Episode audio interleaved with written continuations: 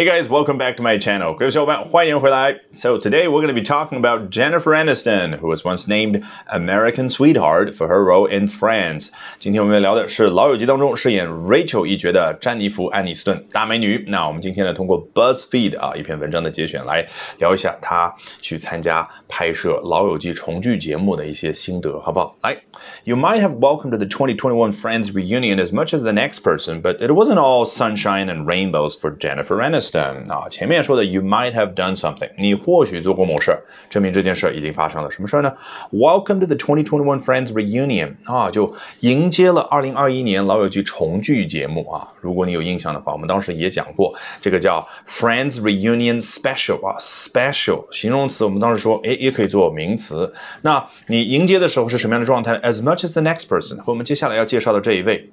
啊，当然指的就是啊，大美女詹妮弗·安妮斯顿一样，一起去迎接她参加拍摄的这样的一个老友记的重聚节目。那接着往下看之前，我们要说一下啊，reunion，它当然来自于 reunite，重聚这样的一个动词，但是英文就是这样，和我们中文不一样，中文非常喜欢用具体动词，那就是嗯，我们家人差不多一年啊，至少这个团聚三次吧。你看，听上去非常自然的中文，对不对？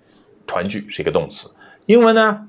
呃、uh,，we reunite 呃、uh, about three times 或者 at least three times a year，可以，但是他们更喜欢说的啊，几乎所有的外国人都会喜欢说的一种表达叫啊，we have at least three reunions every year。你看 have。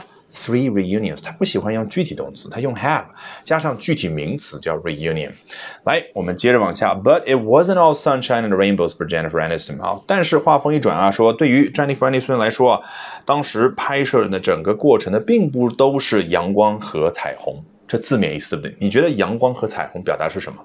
表达是生活当中美好的一面，都是人喜闻乐见的那些事物。所以呢，英文当中这个 sunshine and rainbows，它就作为一个整体。尽管这个 rainbows 是复数形式，但是在头脑里面对应的是一个整体，就是啊，生命当中非常美好的那一方面。所以你看，人家用的是 it wasn't 是单数。那当然，像这样的用法在英文当中太多了啊。我举一个例子，那。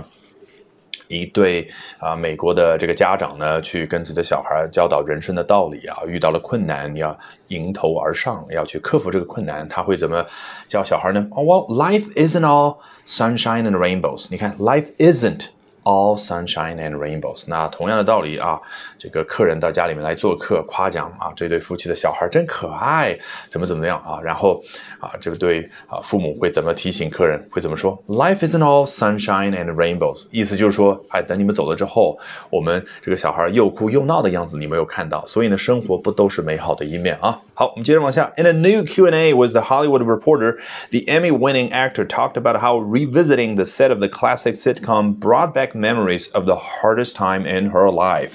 In a new Q&A with the Hollywood Reporter 啊，这个说的是另外一家啊，专注于报道美国娱乐圈领域的一个媒体啊，这个比 BuzzFeed 呢要更加的正经一点，也就是有的时候这个采访搞得来像啊《纽约时报》那种风格啊，这个我们以后肯定会多次的去引用，好不好？关键这个采访除了 interview 之外，哎，老外还喜欢说叫 Q&A，来自于 questions and answers。我们中文叫什么？问答环节。你看中文的问和答都是动词，而老外这呢，他喜欢用 questions、answers 都是名词，就是一堆问题和一堆答案拼在一块儿那个环节就叫 Q&A，好，就叫 questions and answers 啊。再次啊，印证了我所说的啊，英文呢就喜欢用名词去表达。好，在这样的一个采访当中呢，这位获得了艾美奖的演员，那只就是大美女詹妮弗·安妮斯顿，她说到了啊，how revisiting the set of the classic sitcom 啊，当时啊回到。这个经典的情境喜剧的片场，这个 set 指的是整个片场那个设置的那个情况。你作为总体去描述的时候，就是整个那个片场。待会儿你会看到，哎，我要去细说的时候呢，就加在一块儿啊。这个 Joey 的房间啊，这个客厅，然后 Phoebe 住的地方，Ross 住的地方，那些就叫 sets，好不好？那情境喜剧 situation comedy，when merged 啊，these two words would become sitcom 啊，一旦合并起来之后呢，在英文当中就形成了一个单词，写上去更加的简洁了，就叫 sitcom，指的是情境喜剧。那重返这个情境喜剧的现场呢，啊，直接把他人生当中最艰难，也就是最痛苦的时光呢，就啊，直接又带回来了。你看老外。外用的这些动词都什么动词？brought back 就是 bring back memories。我们中文会具体动词会说让他重新回忆起。老外呢，他用的是重新把那些回忆带回来，用的是名词去表达啊，加上呢是比较普通的那些 bring back 这样的啊小小动词，对不对？来，接着往下，Time travel is hard, she said, referencing going back in time to 90s era New York. I think we were just so naive walking into it, thinking, how fun is this going to be? They're putting the sets back together exactly as they were. 啊，这个 time travel is hard 啊，不是说他们真的坐一个宇宙飞船，然后 啊去时光旅游啊，时光旅行啊，不是这样，而是啊就。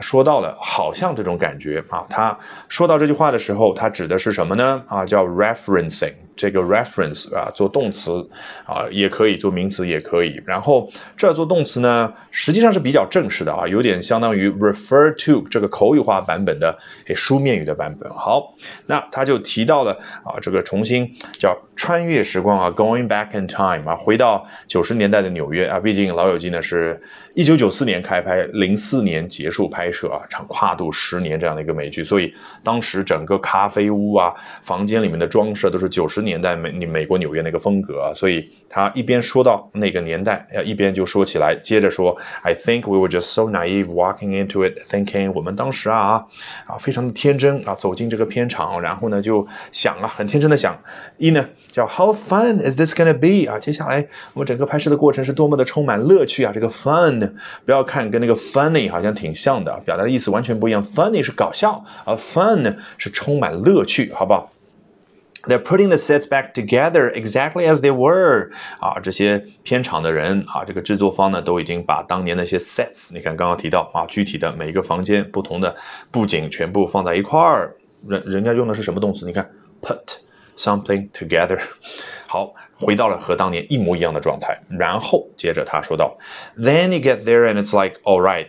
I hadn't thought about what was going on the last time I was actually here。啊，这个时候你模仿他说话可以，比较啊面色凝重一点。为什么呢？哦，我到了那儿的时候，然后就发现，我的天哪，我都没有想过，当年我真人在这儿的时候，我真实在这儿的时候，也就是在这拍摄的时候，现场是什么样的一个状态？What was going on back then？大家能够回忆起吗？在零四年这个《老友记》拍到第十季第最后一集的时候，所有的主演、所有的主创人员全部都是泪流满面，因为一起拍摄了十年，终于啊，不叫终于了啊，最后居然要结束了，所以呢，非常的痛苦啊，这就是他之前所说的 the hardest time in her life。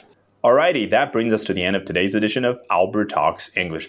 这一期的 Albert 说英文就到这儿，一定要记得关注我的微信公众号哦。Albert 英语研习社，因为接下来周二、周三、周四三晚八点钟，我将通过免费公开直播课的形式，从三个方向和你分享我高效的英语学习方法。咱们周二晚上八点钟不见不散。